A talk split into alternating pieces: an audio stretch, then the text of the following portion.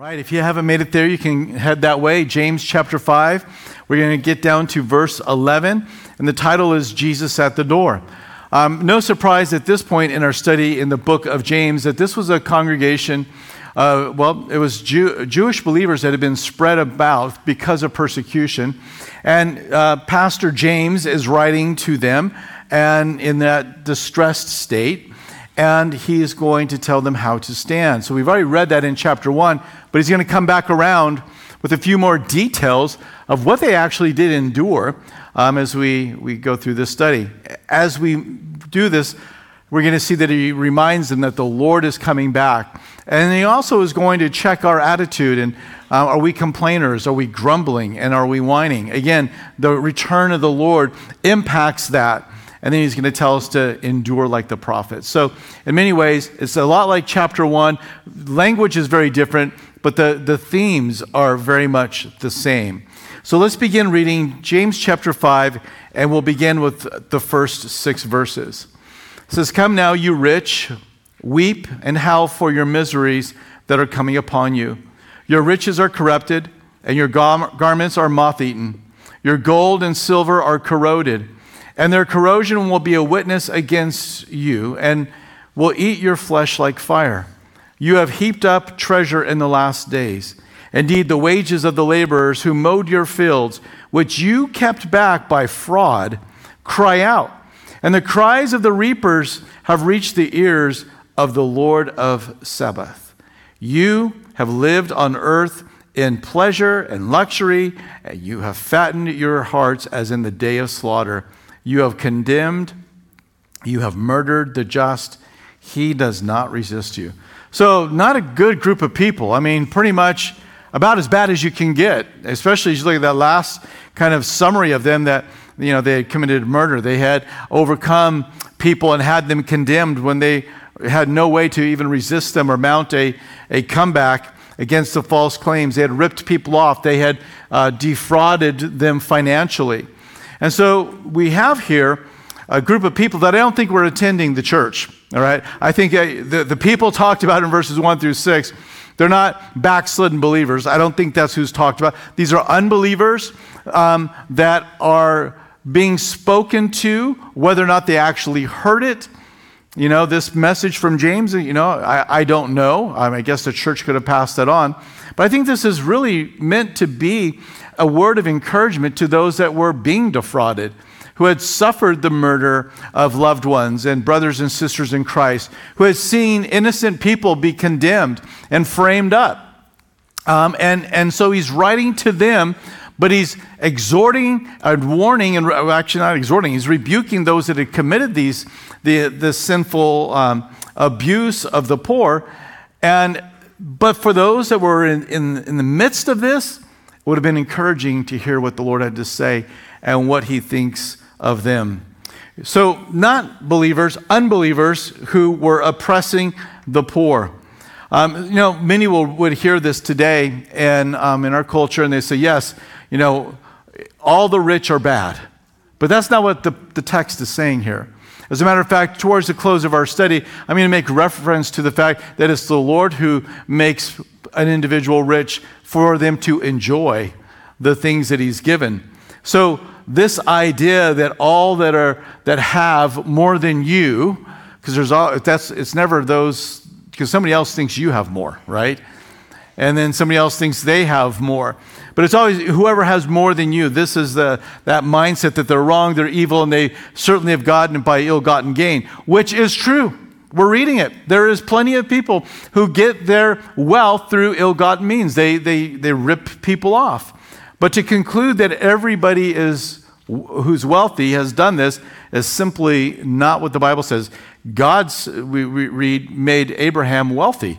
It was God's work upon uh, that brought him all of those flocks and all of that. So that would be a wrong conclusion. But that when you do this to think that you're going to get away with it is not the case. It's like, well, what can they do? They can't take me to court. They don't have the money. I've, I've covered my tracks. Nobody will ever be able to prove that I've, I've done these things, so I'm good, I'm covered. Yeah, but what about the Lord of Sabaoth, the Lord of hosts? What about the one who sees all of this and looks down and has a per- perfect record of you, and He is also the judge. And you won't escape that. This is the, what was meant to bring encouragement. Because so often a person can feel like it's like, man, there's no hope. There's no way to get out of this. I'm just beaten down and it, it will never end. And if you are a follower of Jesus Christ, the answer is it will end.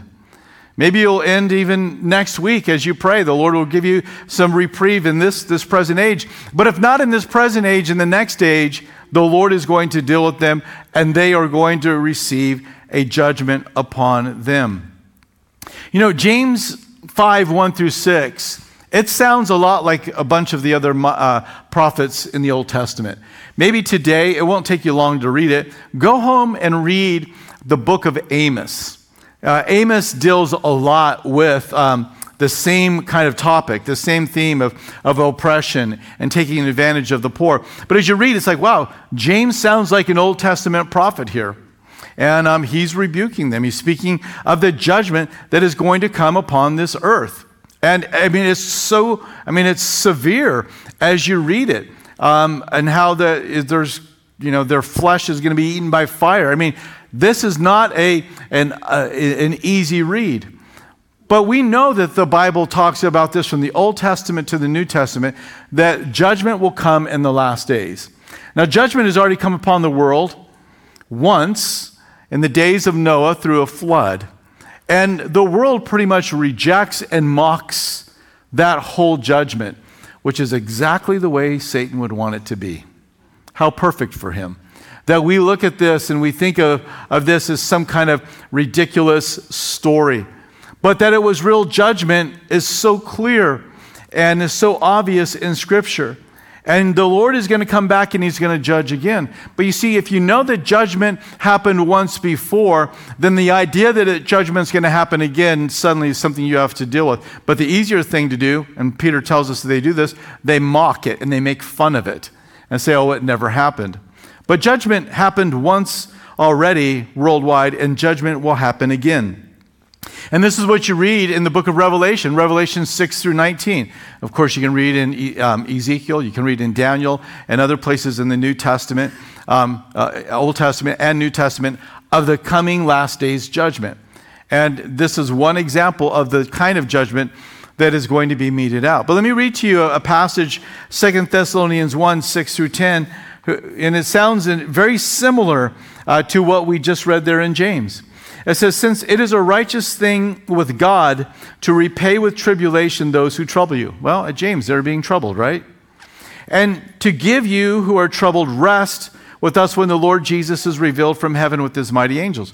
Well, James was talking about the return of the Lord as well. Verse 8, in flaming fire, taking vengeance on those who do not know God and on those who do not obey the gospel of our Lord Jesus Christ. These shall be punished with everlasting destruction from the presence of the Lord, from the glory of his power.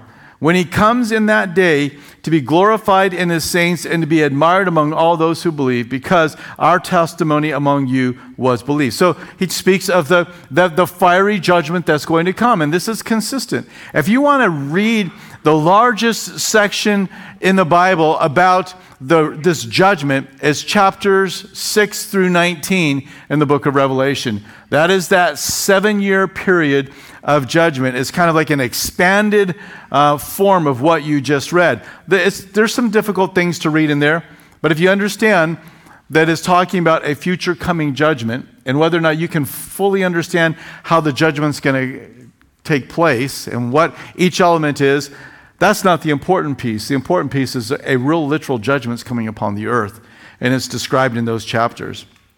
So you maybe you're in this place where you have been oppressed and somebody's taken advantage of you and they've taken your stuff and you've seen family or friends defrauded and condemned and you're like lord is there ever going to be justice and he says yes one day there will and you know it's the patience of god in bringing judgment that sometimes is difficult for us, isn't it?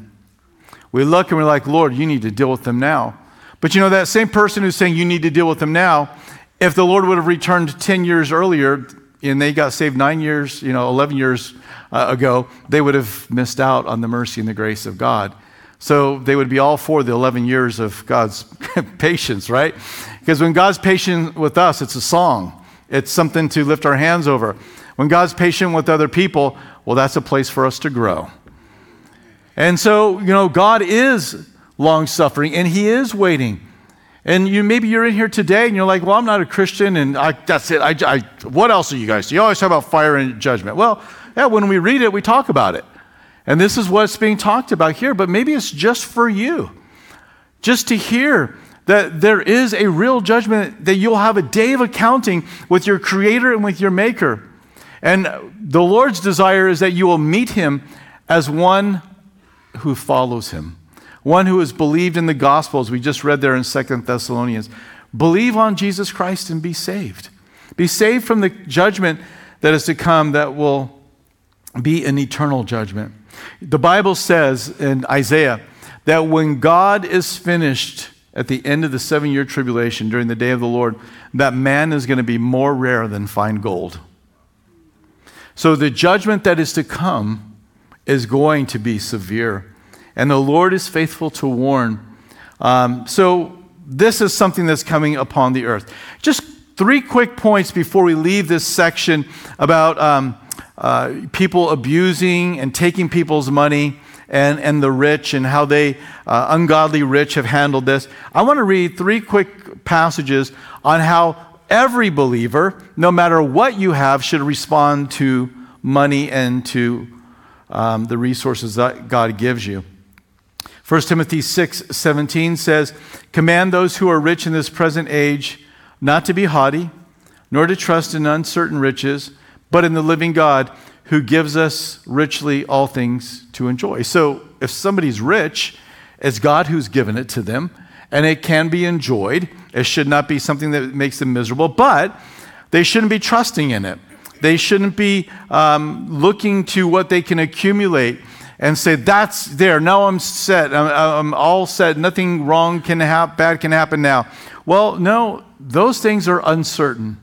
But what is certain is your living God. And He is able to take care of you, and that is where your trust should be. So don't trust in your money, trust in the one who said that He would never leave you nor forsake you. Matthew 6, 19 through 20 says, Do not lay up for yourselves treasure. And the, idea of lay up here could actually be um, hoard. Don't lay up for yourselves treasures on earth where moth and rust destroy, where thieves break in and steal, but lay up for yourselves treasure in heaven, where neither moth nor rust destroys and where thieves do not break in and steal. So here, the second point is, is make sure you're storing up heavenly riches that it will never be taken away from you. You have an account number in heaven. And everything you do in this life for the, for the glory of the Lord and in the name of the Lord is being attributed and is being accounted. And one day when you stand before the Lord, you will receive a reward on how you have, according to that account, and how you've given. As a matter of fact, Paul, when he's writing to the Philippians, even spoke of how their giving is something that the Lord would not forget, their financial giving. So the Lord is looking you know, why is he looking? Because he is looking for every way possible to bless you. He's looking for every single way in which he can pour out his grace and his blessing and his reward on you. Jesus is very excited about giving you a reward. You know, um, we're at Christmas time right now, right?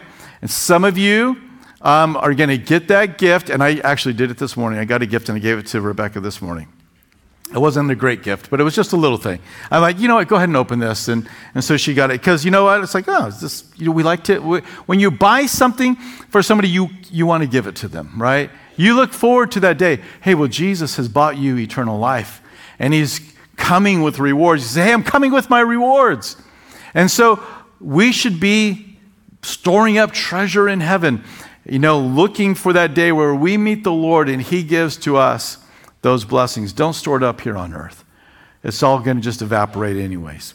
And then lastly, Deuteronomy 6 10 through 13. This is when Israel's um, about to go into the promised land. And he says, You're going to go in, you're going to get a land that I promised your fathers. You're going to have homes that you didn't build. You're going to have wells you didn't dig. You're going to have, uh, you know, uh, vineyards and um, uh, all kinds of uh, crops that you didn't plant, and you're going to be blessed. And then he says in verse 12, he says, Then beware lest you forget the Lord. It's when we are in prosperity that we are most likely to forget the Lord. It's not when you're in a place of need. Solomon said, May it not be um, so hungry that I would still, nor make me so abundant that I would forget. There's a good place to be just right in the, that middle place where you're trusting in the Lord and you're receiving and you're trusting and you're receiving. But you know, that really is a, a matter of the heart and not so much the circumstances. But you know, if you have started out in a place where you're desperate for the Lord, and now those things you were desperate for, He has answered and He's brought into your life and He's blessed you with, don't, don't forget Him. Don't forget the Lord. Set your eyes upon Him. So I think those are three great passages. You can have a wonderful conversation around the table today and say, hey, how are we handling our, our money? How are we handling those things that the Lord has given to us? Are we trusting in uncertain riches? Are we storing things up in heaven? Are we forgetting Him? Those are some good questions for us to ponder. But let's keep on moving on there in James chapter 5, verses 7 and 8. So I would say indirectly, he spoke to those that were oppressed by announcing the judgment that was to come upon the oppressors. They were the ones that would have received this letter, and it would have given them the encouragement that the Lord heard. But he now speaks directly to them. He says, Therefore, be patient, brethren, until the coming of the Lord. See how the farmer waits for the precious fruit of the earth, waiting patiently for it until it receives the early and latter rain. You also be patient. Establish your hearts, for the coming of the Lord is at hand. So, in the midst of people that were oppressed, he wants to encourage them. And the way that he encourages them is Jesus is coming back. The Lord is coming. This is something that is so important for us. But he begins by talking about how they need to be like a farmer that waits patiently. You know, no successful farmer um, expects the crops to come before it's the right season. Now, we don't know when the season is going to be ripe for the return of the Lord, but, the, but He does. But our job is just to be faithful and to endure until that time. And so I just want to ask you what is it the temperature of your heart like towards the return of the Lord? Is this something that is like it excites you? Is this something that encourages you? Is this something that purifies you? Because that's kind of where we're going. Is this something that when you're discouraged, you find great hope in because you know that the present sufferings of this present hour are not worthy to be compared to the glory. And it changes your outlook, it changes your emotional state, it changes your behavior. That's what the hope in the return of the Lord is all about. You know, I, there are plenty of people who have set dates and set times in which the Lord is going to return. And, and if you have gotten caught up into that and only to realize later that, you know, that was wrong and it was wrong, he's not returned, um, and you feel like, man, you were just cheated and you'll never be um, suckered like that again, so you don't, even, you don't even think about the return of the Lord. That is equally as wrong. You know, the Bible said you wouldn't know the day or the hour. Um, that teacher should have believed the Lord and not been filled with pride to think he would actually know. He doesn't know, she doesn't know, you don't know, and I don't know. So, what we should, though, be doing is, is being patient and waiting for this time to come when Jesus will return to receive that fruit. And the exhortation is to, um, is to be patient, right? Is to endure. And so, if you have the thought of like, I just can't take another day of, of all this stuff, yeah, you can. You can. It's hard. I, I understand it. I mean, we've all said, I just can't endure another day. But the reality is this with God's grace, you can. With God's grace, you can. It's like, yeah, but it's hard. You know, and we set these dates in our mind, not like the date of the Lord, but it's like, I can endure until this. And when this time comes, it's done. I can't endure anymore. And you get there, and you find that you can endure. And that you now actually, that event that you said you couldn't do is three years behind you. And look at you. You're still standing. Your eyes are still on the Lord. I love this illustration from um, the children of Israel walking around. You know, how long do shoes last out in the desert? How long do sandals last out in the desert? 40 years. That's how long they last. But nobody thought they would last. Every day you could hear mom saying to dad, Hey, these sandals aren't going to last forever, right? We're going to have to find some sandals somewhere. And there it is another day, another week, another month, another year, another decade. And four decades later, the Lord enabled them to walk in difficult trials, and things didn't blow out. And the same is true for you. You're going to be all right. Is it hard? Oh, it's hard. We're not saying it's not hard or it's not painful. We're just saying you're going to make it. And you got to be patient. Hang in, trust in the Lord, and, um, and wait for that, that fruit to come. You don't want to miss out on this fruit. You don't want to miss out on the return of the Lord and all that He has planned for you. One author says both farmers and Christians must live by faith, looking toward the future reward for their labors. Don't live as if Christ will never come. Work faithfully to build up his kingdom. The king will come when the time is ripe, and you will receive your reward, and he will be blessed. So establish your heart. Be, you know, just, you know, uh, uh, steadfast in your thoughts and your ideas. And, you know, uh, you know, another example of enduring, um, kind of a little sick thing, but uh, you know, they did this test on lab rats, and um, they they put them in you know water to see how long they they would swim. And on the first day, they would swim to a point, and right when they were about to go down, they would take them out of the water. The next time they did it, I don't know if it's the next day, but the next time they put them in the water, they found that the, the rats could swim twice as long because they had hope. Uh, if a rat can do that, you can do it. You can do it. The Lord is on your side. You will make it. Keep your eyes on the Lord. Don't say, I can't do this. You can say, I can't do this on my own, but guess what? You're not on your own. You're in, in a room full of people that want to walk with you, but more than that, you have your Lord who's going to finish that work in your life. So establish your heart, be steadfast, and um, yeah, you're, you're going to make it. Verse 9, James 5 9. He says, Do not grumble against one another, brethren, lest you be condemned. Behold, the judge is standing at the door. All right, so, I mean, just contextually, verses 1 through 6, the rich are going to receive judgment. They've been oppressing. Verses 7 and 8, he speaks to those that are being oppressed and saying, Hey, the Lord's going to come. Um, be patient. Understand the context. Verse 9, do not grumble against one another. Where does that come from? I mean, contextually, what's the line of thinking here? Why do we go from oppression um, of the rich to, you know, stand fast, the Lord's coming, and now all of a sudden we're talking about infighting inside the church? Isn't this something that was coming from the outside? And the answer, yeah, it was. It was, it was the unbelieving that we're doing all this. So, how do we get to this conversation about grumbling? I think it's like this when you're stressed out, when you're pressed down, when everything is against you, it's easy to get mad at anybody. Not just me, right? Can, can anybody else agree? Yeah, this is something that happens when I really begin to be pressed. Now I can start to get angry at everybody. The word here for grumble is a Greek word stenazo, and it means to express discontent. That's a pretty low bar to get over, isn't it? Sadly. To express discontent, to complain. Now, obviously, it can be complaining out, out loud and letting a person know, but there's a lot of complaining we do that people never ever hear. But you know who does hear it? It's the Lord.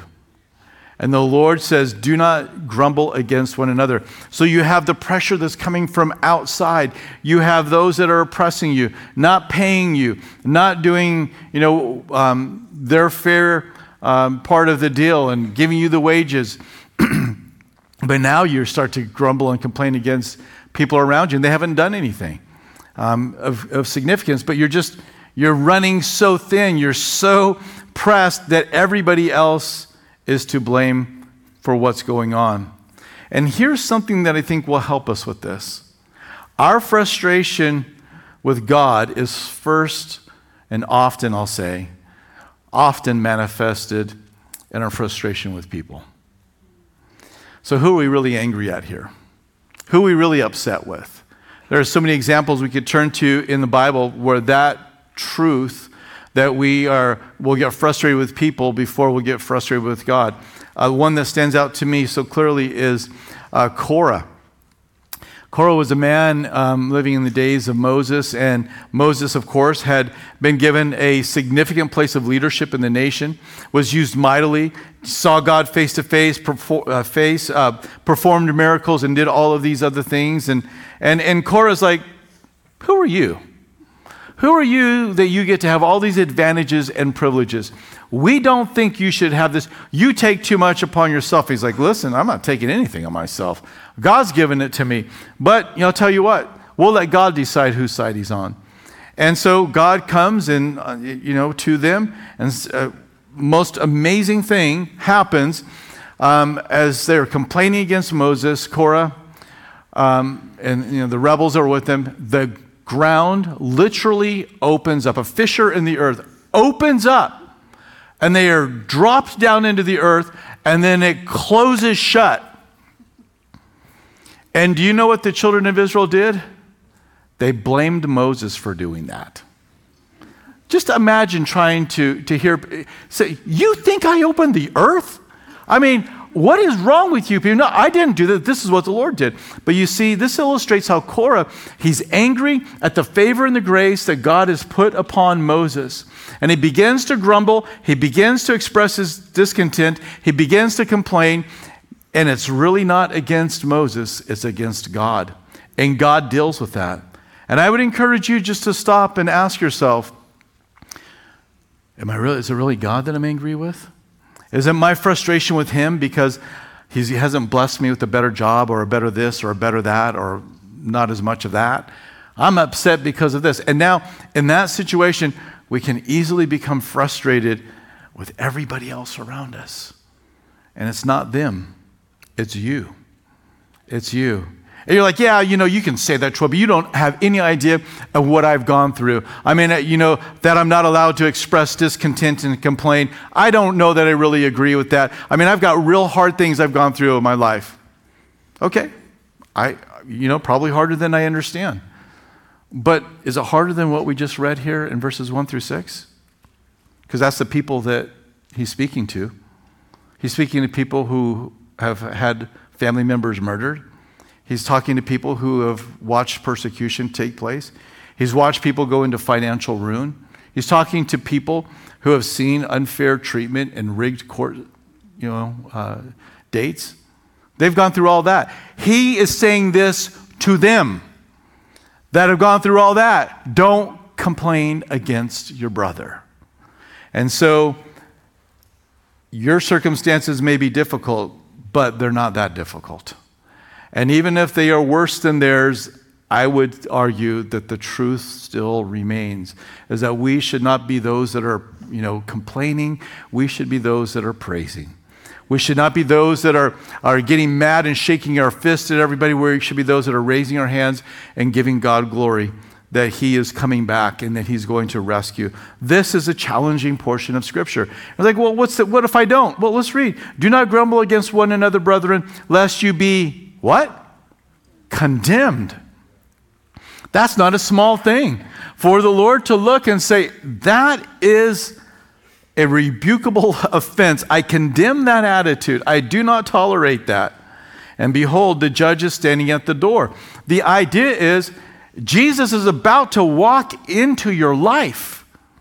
What are the attitudes? What are the things you want to be found doing? Where do you want your hands to be found when the Lord returns? Where do you want your feet to be bringing you? What do you want your mind to be thinking on? What do you want coming out of your mouth? And knowing that the Lord is about the judge who will condemn grumbling, if you're grumbling, that should stop it.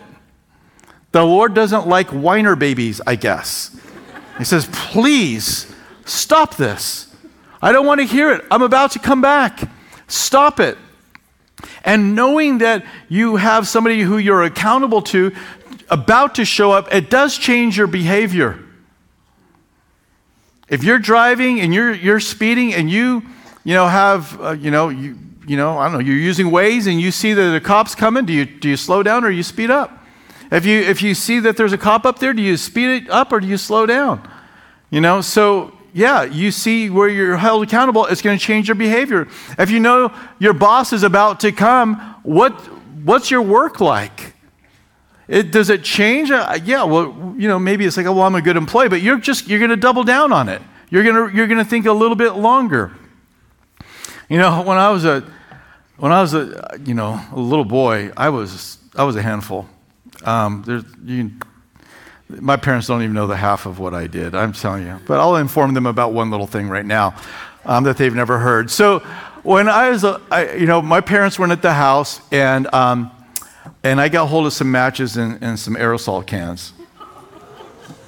And I just thought, this might be interesting. So I don't know how I thought about it, but I, you know, um, I was late elementary school, maybe early middle school. And um, so I d- started doing this in the back of backyard of the house.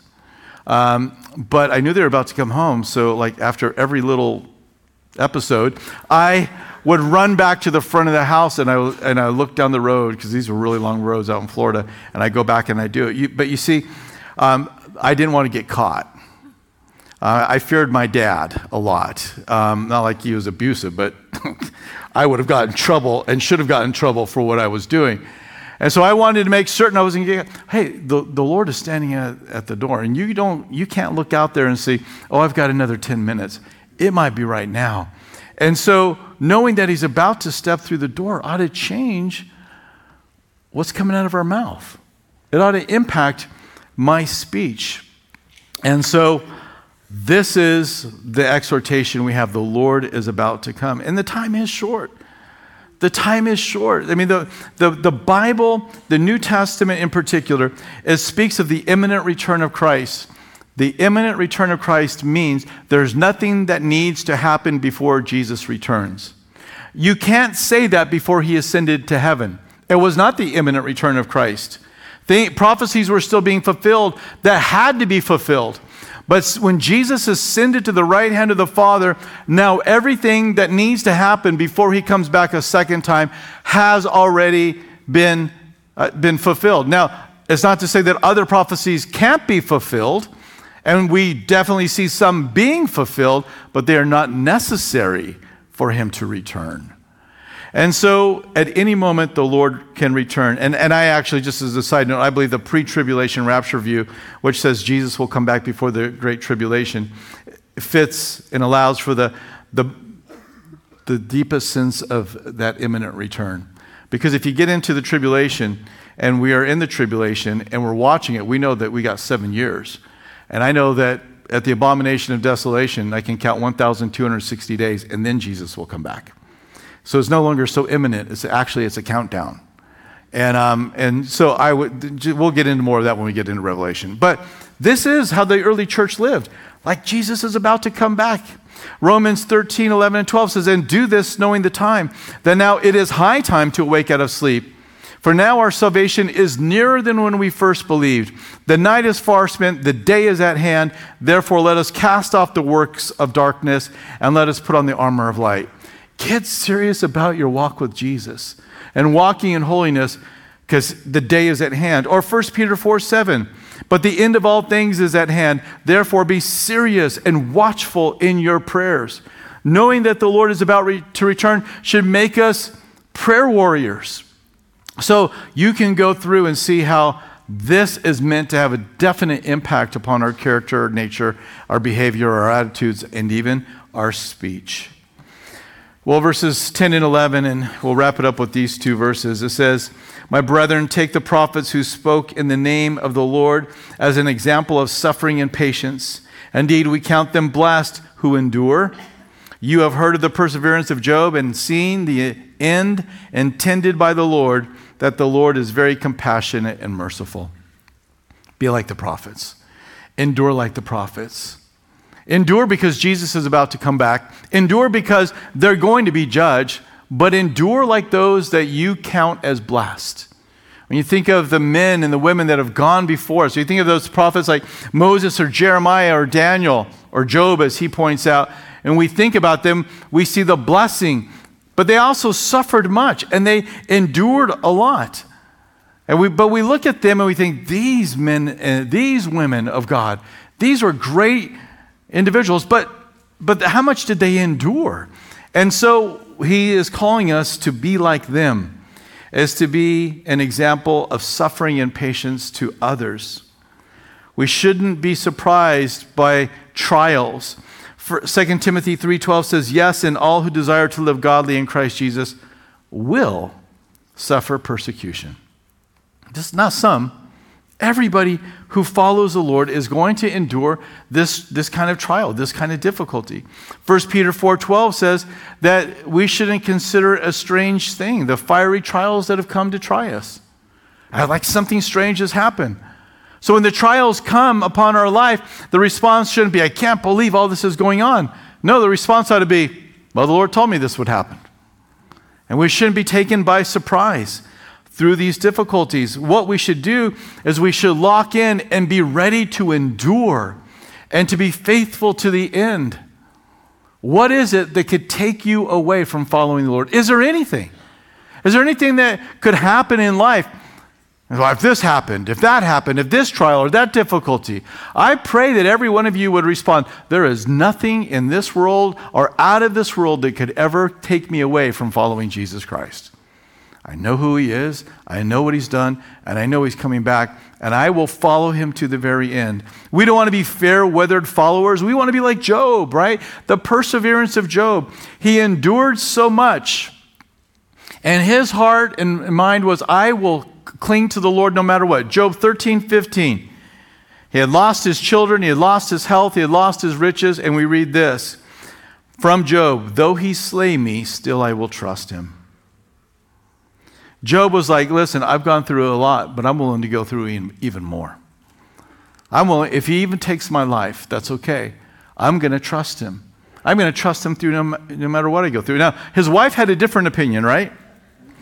His wife, as she saw him in this misery and going through all the, these health uh, challenges, she said to him, Why don't you curse God and die? If you curse God, he'll judge you, and then your misery will be over. He says, You are a foolish woman. And he says, I'm ready to have everything taken away. I'm not going to be one who follows and then says no more. And so, yeah, trials are difficult and difficulties. They come into our life. Nobody's trying to say that what you're going through isn't significant or painful or hurtful or hard or even harder than any of us or all of us put together have gone through. But the word of the Lord is endure, be steadfast, don't be moved. The idea of persevering is not a real popular idea in our current age, but boy, it is all over Scripture. Closing quote here says In an age of instant solutions and results, how the word persevere grinds against our will. We would much rather read quickly or immediately than re- be reminded again that God's timing and priorities are different from ours. But perseverance is never instantaneous. And so the Lord has called us to persevere. And so remain faithful, be steadfast Jesus is coming, and he's coming with his reward. And the glory that you will receive is not even worthy to be compared to your current trials. It gets so much more. You got that reversed. Your trials are not worthy to be compared to the glory that's going to come. And so set your mind on, on that which is to come. The Lord clearly in Scripture wants us to be thinking about his return. And the more we do that, the better off we're going to be. Let's close here in prayer. Father, thank you that you have seen us in our difficulties and our trials, just like you saw these, these Hebrew believers that were being ripped off in the marketplace and they were being, even murder was happening and rigged court cases. Lord, you saw it all. And you announced that one day you'll deal with it all. And so, Lord, we want to be patient. You have said, Vengeance is mine, I will repay. Lord, we want that which is yours to be yours and not touch it. Give us the knowledge that you are involved, that we not make a foolish mistake. If you're in need of patience and endurance, and isn't this isn't just patience and endurance to barely make it. This is the kind of patience and endurance to thrive to thrive in, the, in where you are, in the difficulties. God's not just trying to get you through it. God wants you to be triumphant and victorious and like a prophet that's an example to others that he will receive glory from. Oh, you don't, nobody's saying what you're going through is small, but the Lord is still calling you to trust him. Maybe you haven't thought upon the return of the Lord in, in man, like forever. You've not allowed that knowledge that Jesus is coming back to produce any joy in your heart. You know, you just, for whatever reason, it just, it, it's not meaningful to you. I mean, you believe in him and you believe he's coming back, but man, it's not produced, you know, like even a glimmer of joy in your eye. Why? Ask the Lord to make this hope of your salvation life changing, character changing, speech changing. And if you're a person who is hearing of this coming judgment, you're like, wow, I don't want to be on the wrong side of the Lord, then good news. He has done everything that needs to be done. He has taken the judgment and He's poured it out upon His Son that was yours, that was mine, that was ours. And if you will come and you will receive that grace by faith, you won't endure judgment, but you will be one that receives the reward when He returns. I'll give you a moment to pray, and then we're going to close with this song.